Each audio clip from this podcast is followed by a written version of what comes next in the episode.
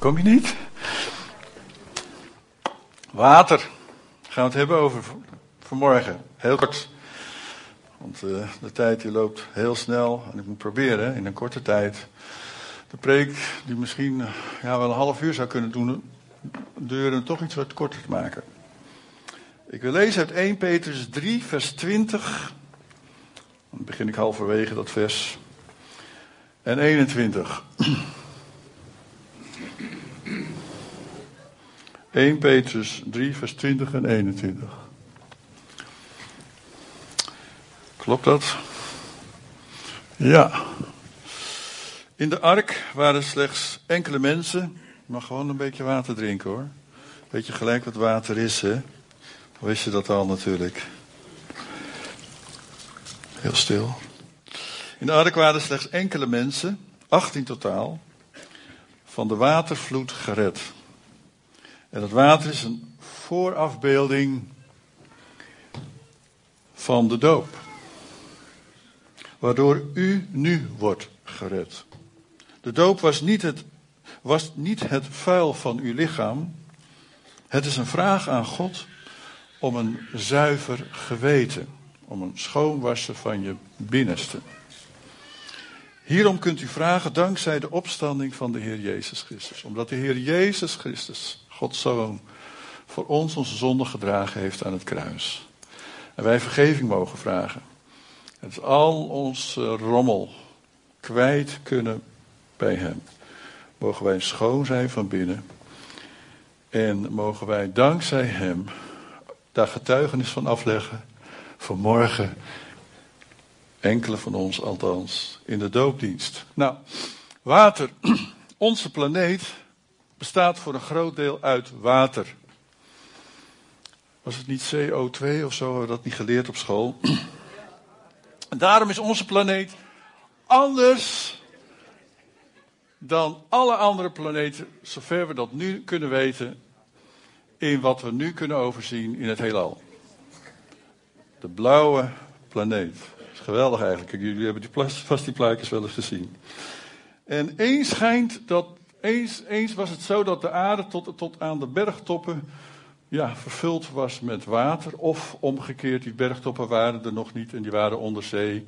En die zijn toen later omhoog gegaan. Ze kunnen dat onder andere zien doordat ze schelpen vinden op bergtoppen. Dan is daar dus ergens de zee geweest. Of het was onder de zee, of het is uit de zee zomaar gekomen, die bergtoppen. Ook ons lichaam, mijn lichaam, bestaat voor een groot deel uit water. Jouw lichaam ook. We kunnen daarom wel, misschien wel heel lang zonder eten, maar we kunnen maar drie dagen zonder water. Corrie en ik hebben in Indonesië gewerkt. Als je dorst hebt, mag je drinken hoor. En uh, daar hebben we echt jonge mensen zien omkomen. Doordat ze dus uh, buikloop kregen of zoiets niet, op snel, niet snel genoeg naar het ziekenhuis gebracht konden worden. En doordat zij dus vocht verloren uit hun lichaam en het niet konden vasthouden, waren ze na drie dagen dood. Zo erg. Het lichaam kan dus niet zonder water. Zonder water zou er nergens voedsel groeien. Zouden wij geen eten hebben. Uh, Licht is belangrijk voor het groeien van voedsel, maar ook water, vocht is belangrijk. En samen, samen zon, het licht dus, en water, wat vormt dat samen? Weet u het al? De regenboog. De regenboog wordt gevormd door zonlicht en het vocht wat in de lucht hangt. Nou, water maakt ook schoon. Gelukkig maar, hè?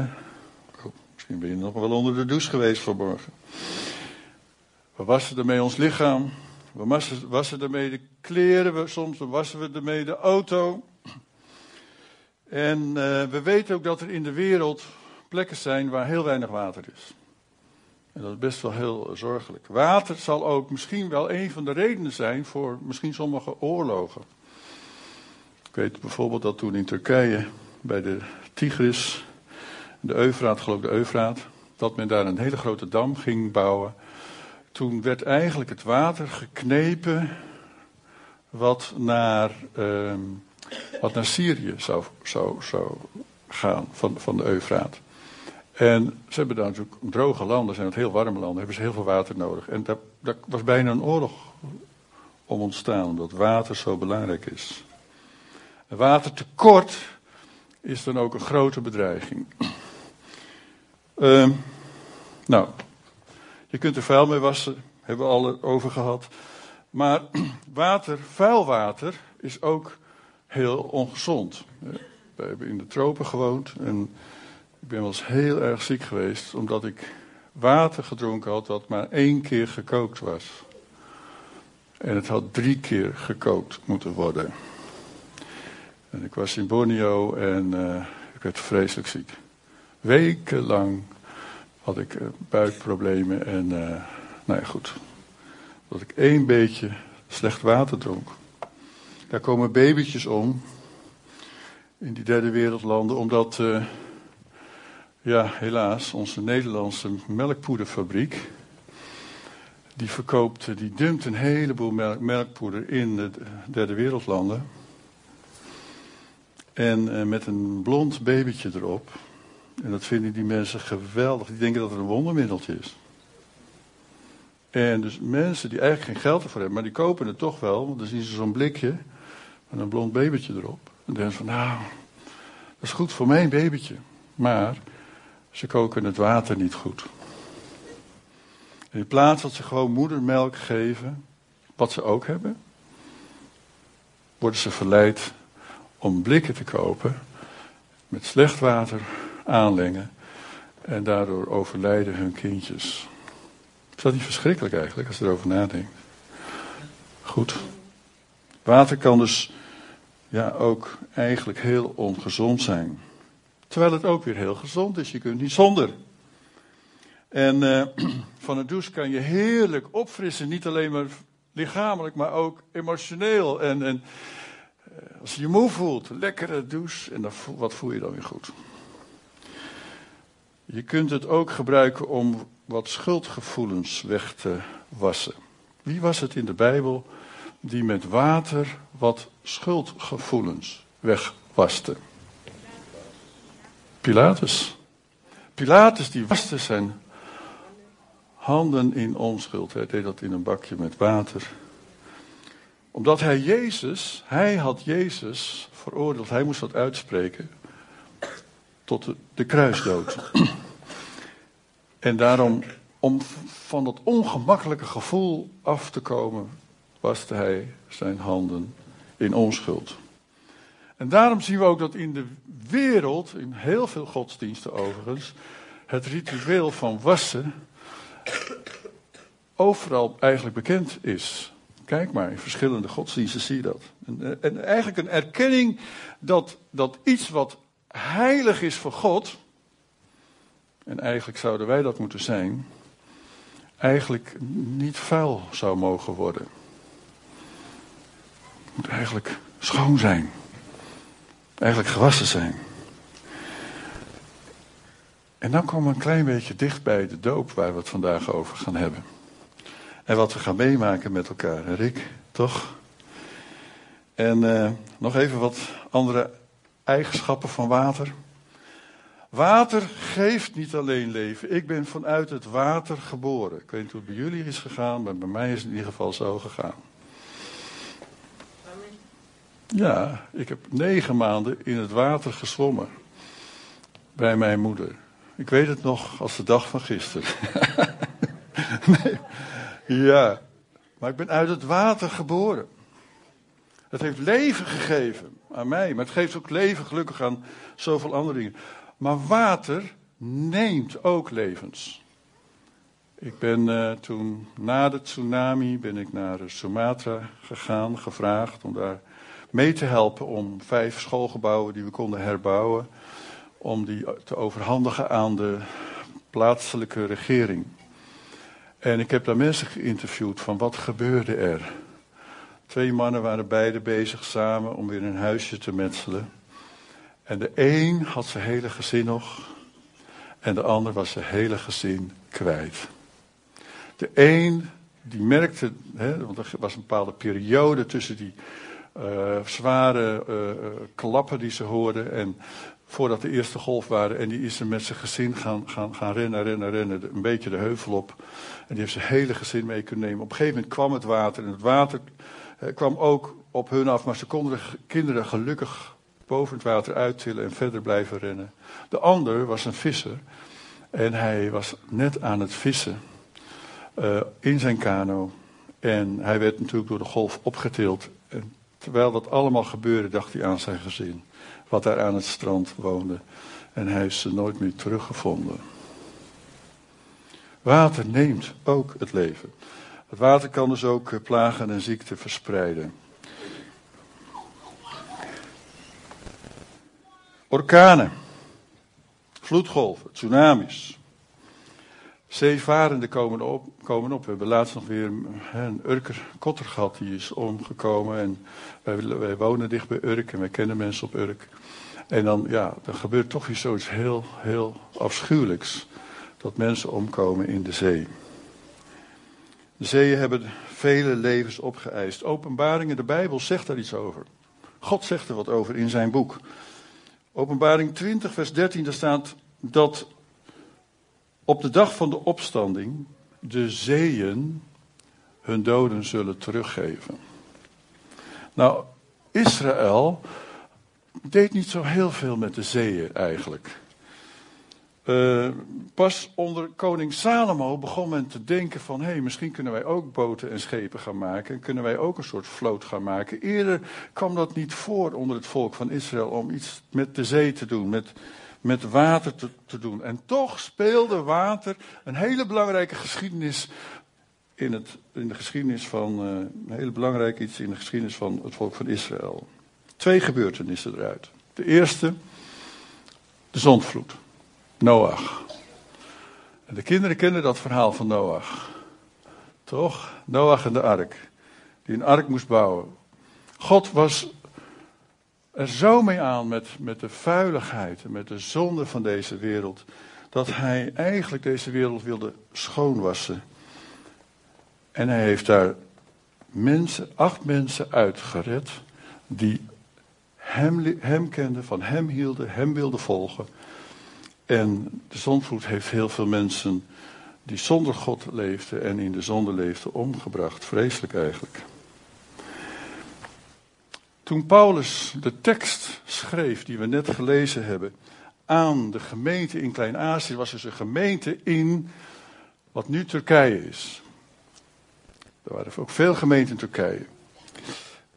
Waren er ook gemeenten daar die geen Joodse achtergrond hadden? uit de heidenen waren tot geloof gekomen in de Heer Jezus Christus. En hij wilde ze iets van die Joodse geschiedenis vertellen in zijn brief. Dat was trouwens niet Paulus, maar Petrus. Hij wilde ze iets vertellen van de ark. Want zij kenden die geschiedenis niet. Die heidenen hadden er nog nooit van gehoord. Dus hij vertelde, in de ark waren slechts enkele mensen, acht in het totaal, van de watervloed gered. En dat water is een voorafbeelding, een voorafschaduwing van het water van de doop. Het wees eigenlijk al vooruit naar wat later zou komen, het water van de doop. Waardoor u nu gered wordt. De doop was niet het vuil van het lichaam. Doet, ook niet zo, doet eigenlijk weinig met het lichaam. Het enige is dat je nat wordt als dopelingen. Je wordt ook ondergedompeld. Maar het is eigenlijk een afwassing van je geweten waar je mee naar God bent gegaan. Je hebt al vergeving ontvangen in de Heer Jezus Christus, maar je legt daar nu getuigenis van af. Daarom dopen wij ook op grond van het geloof van de dopeling. De tweede gebeurtenis, wat met water te maken had in de geschiedenis van Israël, was natuurlijk die wonderbare ontsnapping uit Egypte. De uittocht die door Mozes geleid werd en op een gegeven moment moesten ze door de Rode Zee en 2,5 miljoen mensen ongeveer, kunnen er ook twee zijn geweest, maar gingen door die Rode Zee En maakte mee dat achter hen de wolk hen beschermde, de wolkkolom waar Gods aanwezigheid in was. Maar ook dat het Egyptische leger werd verzwolgen. Het Egyptische leger wat achter hen aanjoeg, werd verzwolgen door die zee. Nou, nu kom ik wel op het apostel Paulus, want die zegt in 1 Korinthe 10 vers 2, die tekst staat niet uh, op, op de beamer, maar Paulus legt het dan uit. Hij zegt dat ze zich allemaal in de naam van Mozes lieten dopen, dus in de naam van Mozes, in de wolk, de wolkkolom, de aanwezigheid van God, en in de zee toen ze door die Rode Zee heen gingen. Maar nu kom ik tot een tweede tekst van Paulus en die gaan we wel projecteren. En dat is dat Paulus tegen de gemeente in Gelaten zegt: Want door het geloof en in Christus Jezus bent u allen kinderen van God. Zijn hier mensen die dat kennen? Wie kennen de Heer Jezus hier? En door je geloof in Christus Jezus mag je weten dat je een kind van God bent geworden. En dan gaat hij verder. U allen die door de doop één met Christus bent geworden. Want de doop is een afbeelding van de Heer Jezus die na zijn kruisiging werd begraven, maar op de derde dag, op paasdag, opstond uit de, doop, uit de dood. En eigenlijk als wij worden begraven onder water en weer opstaan, dan is dat een afbeelding van wat de Heer Jezus voor ons gedaan heeft. Hij is gestorven aan het kruis. Hij werd begraven en stond op door de kracht van God op de derde dag. En daar leggen we dan getuigenis van af. En eigenlijk is dat ook wat heel dichtbij komt bij de betekenis van wat doet water. Water wast schoon. Nou kom ik heel eventjes tot een hele kleine variant en dan gaan we bijna zijn we klaar. Sommigen zeggen van ja, maar uh, is het niet zo? Is niet in de plaats van, uh, van, van, van de besnijdenis, is daar niet de doop voor in de plaats gekomen? Er zijn natuurlijk mensen uit verschillende kerken, en ik ken ook die gedachten. Maar besnijdenis was iets wat hoorde bij het Joodse volk. Wij besnijden ons ook niet, maar het hoorde bij het Joodse volk. Het had, had te maken met, met de belofte van Abraham voor het Joodse volk. En zij werden dus ook besneden als teken daarvan. Dopen is, heeft daar niet mee te maken eigenlijk. Dopen heeft te maken met baptizo, het woord baptizo in het Grieks. Dat betekent dus werkelijk ondergaan, onderdompelen. Het werd gebruikt, het woord baptizo, om, om kleren te verven. Echt helemaal onder water. Het werd ook gebruikt om het servies te reinigen van, van de tempel. Al tempelgerei moest ook gewassen worden, moest ondergedompeld worden. En eigenlijk is het wel een klein beetje verwarrend, maar schepen worden ook gedoopt. Hoe doen ze dat met schepen? Flesje champagne, hè? En dan. Maar eigenlijk klopt dat helemaal niet. Want als je iets doopt, dan heb je het over onderdompeling. En eigenlijk is een schip pas gedoopt als hij. Als hij vergaat. Ja. En een schip komt niet een tweede keer vaak, meestal niet, tot leven. De betekenis van de doop in het Nieuw Testament is dus niet heeft geen betekenis van een flesje champagne tegen een schip aan. Maar eigenlijk het afleggen van je oude leven in dat watergraf en daar ook uit opstaan. In Matthäus 3, vers 11, en die tekst heb ik wel gevraagd om op de beamer te zetten. Uh, daar staat, daar zegt uh, Johannes de Doper: Ik doop jullie met water ten teken van jullie nieuwe leven. Maar na mij, en dan wijst hij op de Heer Jezus, komt iemand die meer vermacht dan ik, en ik ben zelfs niet goed genoeg om zijn sandalen voor hem te dragen. Hij zal jullie dopen, onderdompelen, maar dan niet in water alleen maar, maar ook in onderdompelen in de kracht van de Heilige Geest. Daarom gaan we straks ook, nadat je in water gedoopt bent, getuigenis, het afleg van je oude leven, gaan we ook voor je bidden. Dat je die toerusting van de Heilige Geest mag ontvangen. Johannes 3, vers 23. Daarna ging Jezus met zijn leerlingen naar Judea. En daar bleef hij enige tijd en hij doopte er. Johannes doopte toen ook in Enon, dicht bij Salim, een waterrijk gebied. Daar kwamen de mensen naartoe om, om, om zich te laten dopen, te laten onderdompelen. Vanmorgen zijn hier mensen, vier, die uh, dat willen laten doen. En wij hebben ze daar niet toe gedwongen. We hebben alleen uh, gezegd van we houden een bijbelstudie over de doop. Als je gedoopt zou willen worden, kom dan, maak de bijbelstudie mee. En als je dan zeker weet dat God dit van je vraagt en je wilt gedoopt worden, dan mag je ook gedoopt worden. En ik denk dat die vraag en die mogelijkheid nog steeds er is. Uh, als je de Heer Jezus niet kent, dan zou je misschien zeggen van nou ja, dan hoeft dat dus ook niet. Maar als je de Heer Jezus wel kent, dan kun je bij jezelf afvragen, ben ik die weg gegaan? Om ook de Heer Jezus te volgen in mijn leven. Ben ik die weg gegaan om ook Hem te volgen in hetgene wat Hij van ons vraagt. Geloof en laat je dopen. En je zult behouden worden. Nou, misschien kan je erover nadenken als je dit allemaal meemaakt vandaag. En mocht dat verlangen in je groeien om te zeggen van ik wil zo'n volgeling van Jezus worden. En ik wil eigenlijk daar ook zelf getuigenis van afleggen.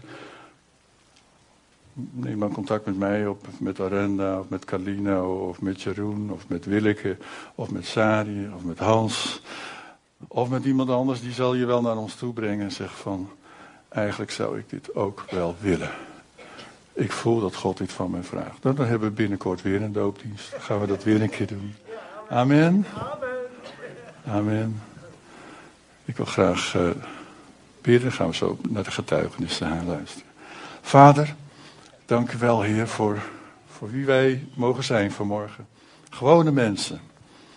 Heer, met onze eigen beperkingen. Maar u heeft gezegd, ik ben voor jullie gekomen. Ik hou van jullie. U houdt van alle mensen, Heer. En u wilt ook dat alle mensen dat zullen weten. En u ons, wil ons daarvoor gebruiken om dat uit te dragen. Maar Heer, vanmorgen bidden we echt dat wij uw zegen mogen ervaren. Op een bijzondere manier als we de getuigenissen horen, als we zo meteen ook naar voren gaan in het gebouw en ook de doopdienst gaat meemaken. Heer, dat we weten dat het water wast schoon. En niet aan de buitenkant, maar aan de binnenkant. Het bloed van de Heer Jezus heeft ons al gereinigd van alle zonden. Maar daar leggen we nu getuigenis van af. Heer en water brengt leven. Daarom bid ik ook, Heer, dat het een prachtig feest van leven zal worden. Voor al deze vier. En in de toekomst misschien nog wel voor veel meer mensen. Zegen ons zo in Jezus' naam. Amen. We gaan nu de getuigenissen horen. En dat gaan Sari en uh, Arenda doen. Ja, dan wil ik meteen alle dopelingen opnieuw naar voren vragen. Rick, wil je komen? Danique, Janine en Lianne.